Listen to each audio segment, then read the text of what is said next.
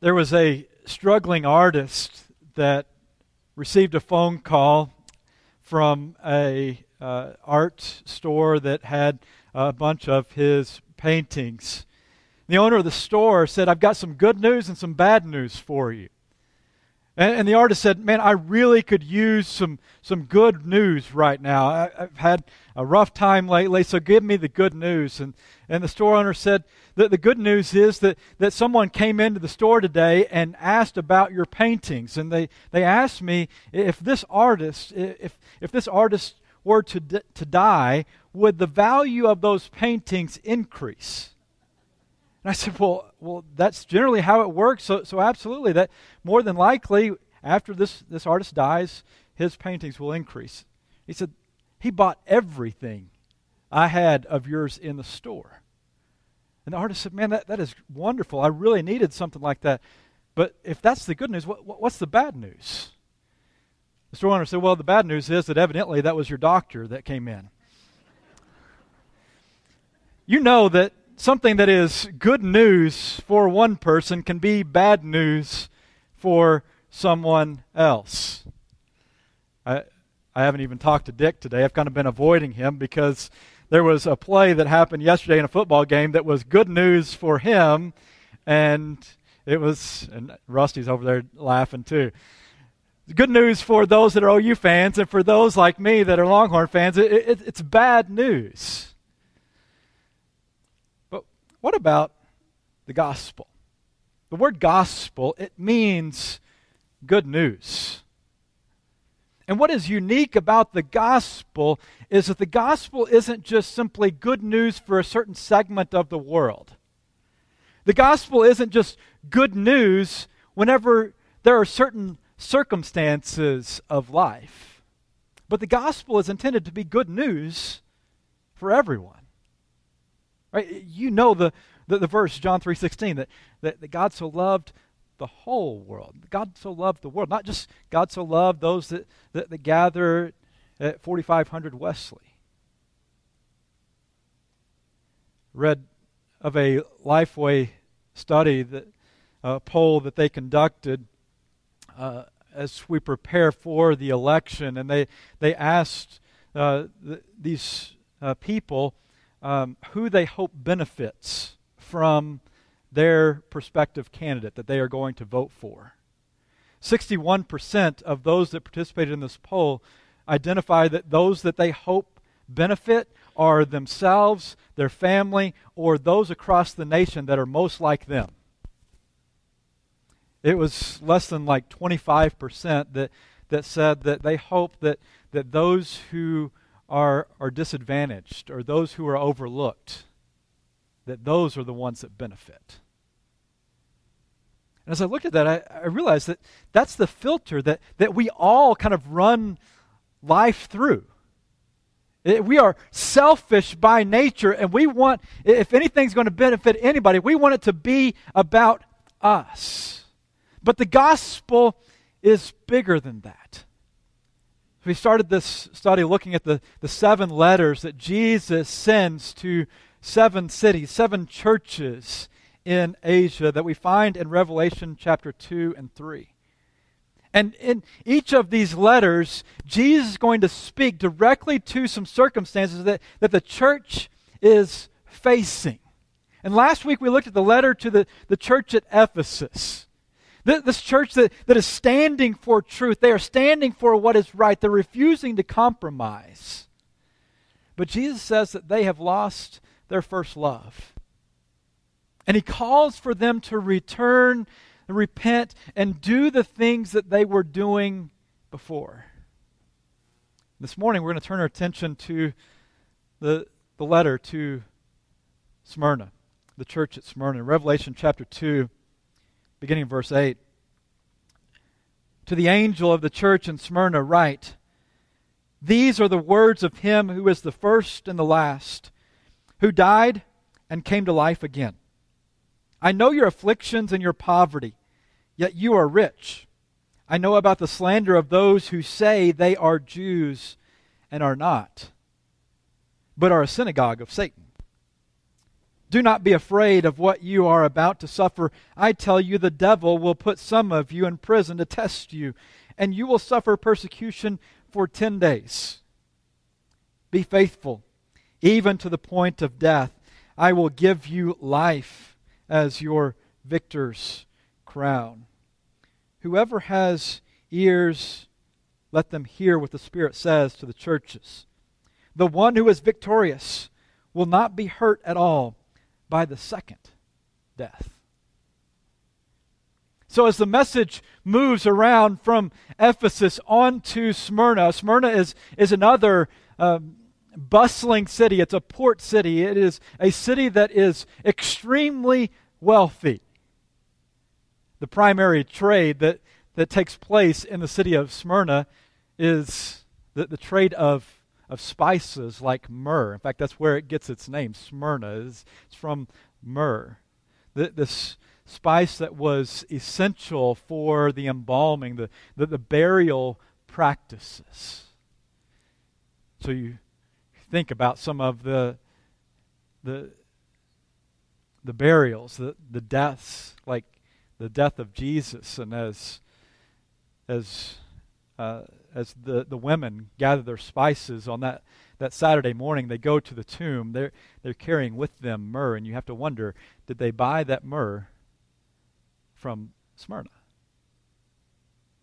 Or you have Lazarus and, and Jesus uh, uh, as he goes to that grave, that, that he would have been anointed with all of these oils and spices. And this city is flourishing because of that.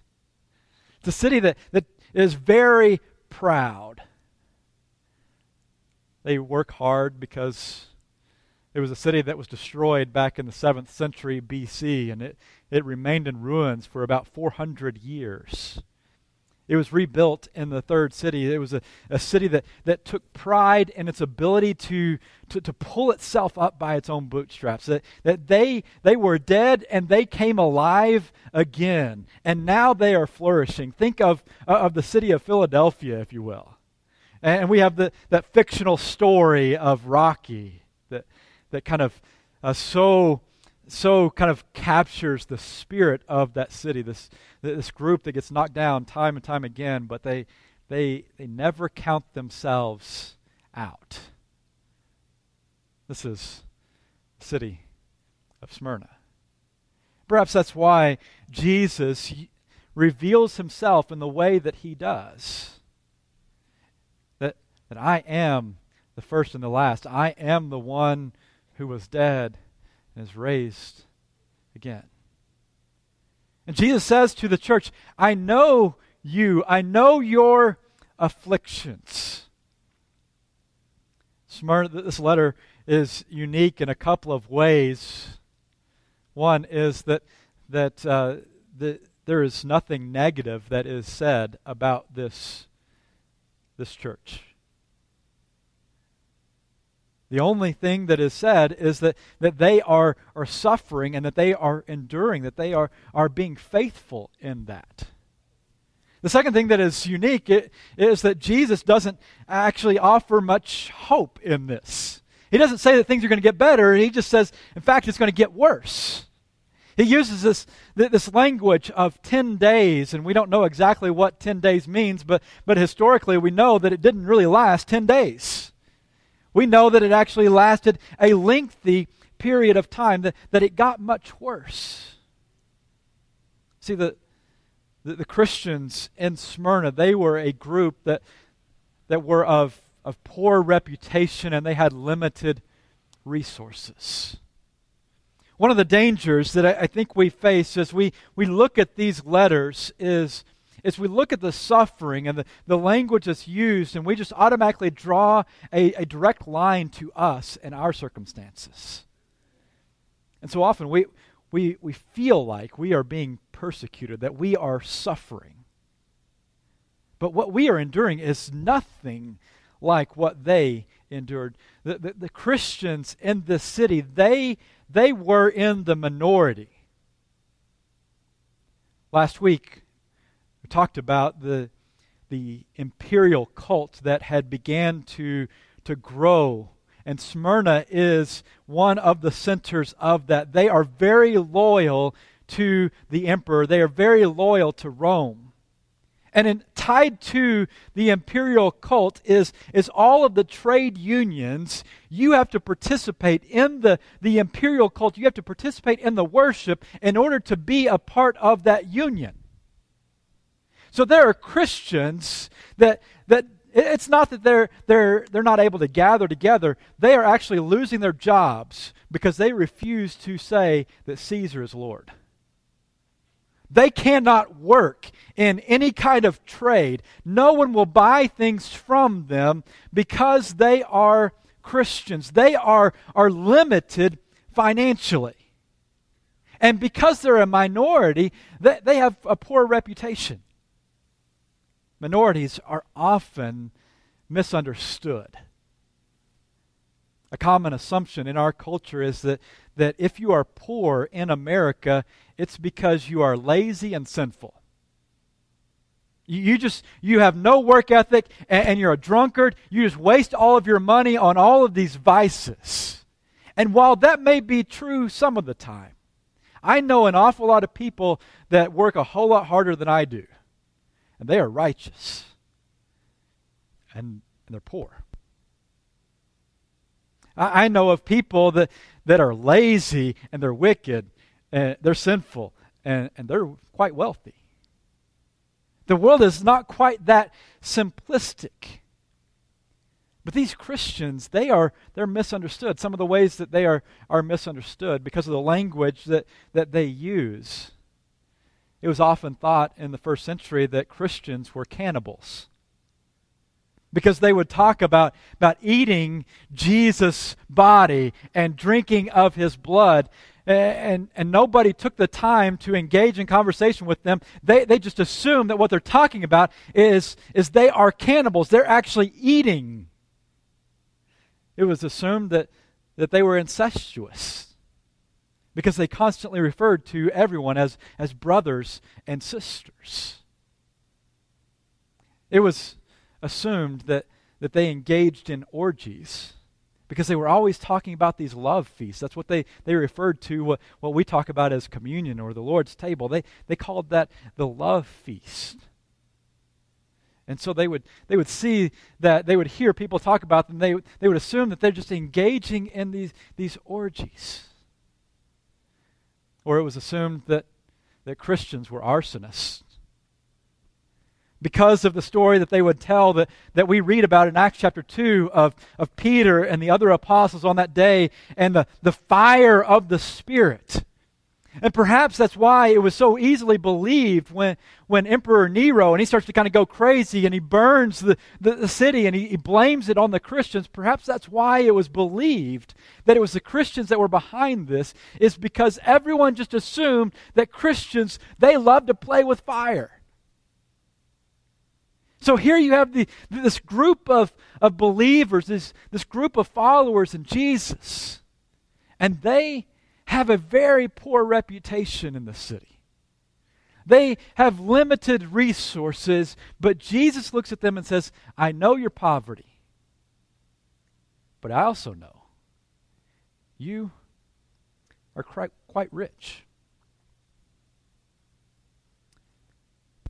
Christians in Smyrna are rich in the, the knowledge of, of God's heart. I said previously that, that Jesus doesn't offer any hope, or very little hope, of immediate change to their circumstances. It says that don't be afraid of what you are about to suffer. That, that the devil, in verse 10, will put some of you in prison to test you, and you will suffer persecution for 10 days. It's going to get worse before it gets better. I read a study uh, about hope that was taken from this experiment that was conducted on rats, and it was a rather cruel experiment. They, they took these rats and they put them in a a bucket of water that there was no way for them to escape, and they, they started to time how long they would be able to swim before they just gave up. And then, after they, they kind of measured out how long it was possible for rats to, to swim before their bodies just physically gave out, then they did something really cruel. They, they, they would then, right before that time lapsed, they would grab these rats and they would bring them out and they would dry them off for just a little bit, and then they would put them back in the water. And they would see how long they could swim. And they would wait, and they would pull them out again. What they discovered is, is, is say, for, for example, that the rats could swim for, for three hours if they pulled them out at, at 2 hours and 59 minutes, they, they dried them off, put them back in, that, that they could go on endlessly in that, that manner. That there was something about the, the hope of being delivered that, that allowed them to, to keep going. And the hope that Jesus provides is not that the suffering is going to change, but, but he presents this picture of who he is. I am. I am the first and the last. I am the one who died and now lives. Jesus harkens back to language that was introduced to Moses. If you've grown up in church, you, you know the story. Moses sees this bush that is on fire and it's not being consumed, and he, he's kind of curious, so he walks over to it and he discovers that, that God is there. God wants to send him to, to go and deliver the Israelites. And, and Moses says, You know, I've done that. I, have tried that before and it didn't work out. So, so why will these people believe me now? And, and God says, Just tell them, I am. Little bizarre of a way to introduce yourself, isn't it? I mean, when's the last time you just met somebody and, and they, they said their name and you just said, I am? Just stopped there. Right? You expect that it's going to be followed up by, by something. That, that's just the beginning of the sentence. But, but God, He just says, I am. Then you turn over to the Gospel of John, and Jesus consistently uses that language I am. I am the bread of life. I am the light of the world. I am the, the door for the sheep. I am, I am the gate to the, the, the pen. I am the resurrection and the life. Jesus says that, that as you enter into to suffering, as, as things get harder for you, you need to know the heart of God. Do you remember the words of the psalmist? The Lord is my shepherd. I shall not want. I lack nothing. He makes me lie down in green pastures. He leads me beside quiet waters. He refreshes my soul. He guides me along the right paths for His name's sake. Even though I walk through the darkest valley, I will fear no evil for you are with me. The psalmist acknowledges that, that dark valleys will come and, and you're going to have to go through those seasons of life. But if you know the heart of God, don't be afraid.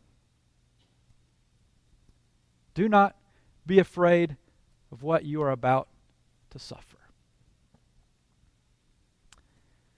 While I don't know that we can draw just a straight line from the suffering of a, a group of Christians in the first century to what we are facing today, I can't deny the reality of what's taking place. That Dick shared with me uh, Thursday, I believe it was, a study conducted by the Barna Group that they initially conducted in 2000 and they repeated in 2019. And, and the, the, the 19 years between those two studies, the number of practicing Christians, those who, who claim to be Christians, and they, they, they say that their faith is important for the way that they live, and that they have attended church once in the last month, at least one time in the last month. That's their definition of a practicing Christian. The number of practicing Christians has halved in the last 19 years. There, there's only one quarter of America that, that fits that definition today. Now, there's a lot more that, that fit into the category of, of a non practicing Christian. They, they still would identify themselves as a Christian, but, but they, don't, they don't go, they, they don't gather together. They're not formed in a community uh, of any sort. And as that progresses, as we have more generations, more people that they grow up outside of the church, they're not going to share the same kind of values and worldview that you have. It won't be long before declaring a, a belief in the sanctity of, of marriage is declared hate speech. And I don't say this to, to, to scare you, but, but we can look at, at Europe, we can look at Canada, we can look at other places in the United States that, that are further down this road that, that we are now going down. And let's be honest, it's quite possible that that has been sped up by the pandemic. Look around you, and we do not have as many people in this space today as we had last year at this time. And it's not clear whether or not some of those are going to come back. And so the question that the church, the, letter to the church of Smyrna forces us to ask is will we allow rejection to drain our faith tank? We enjoy the experience of being around like minded people.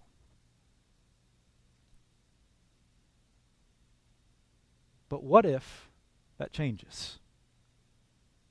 It is important that we come to know God before suffering hits in order to understand suffering in light of His love rather than interpreting His love through the lens of our suffering.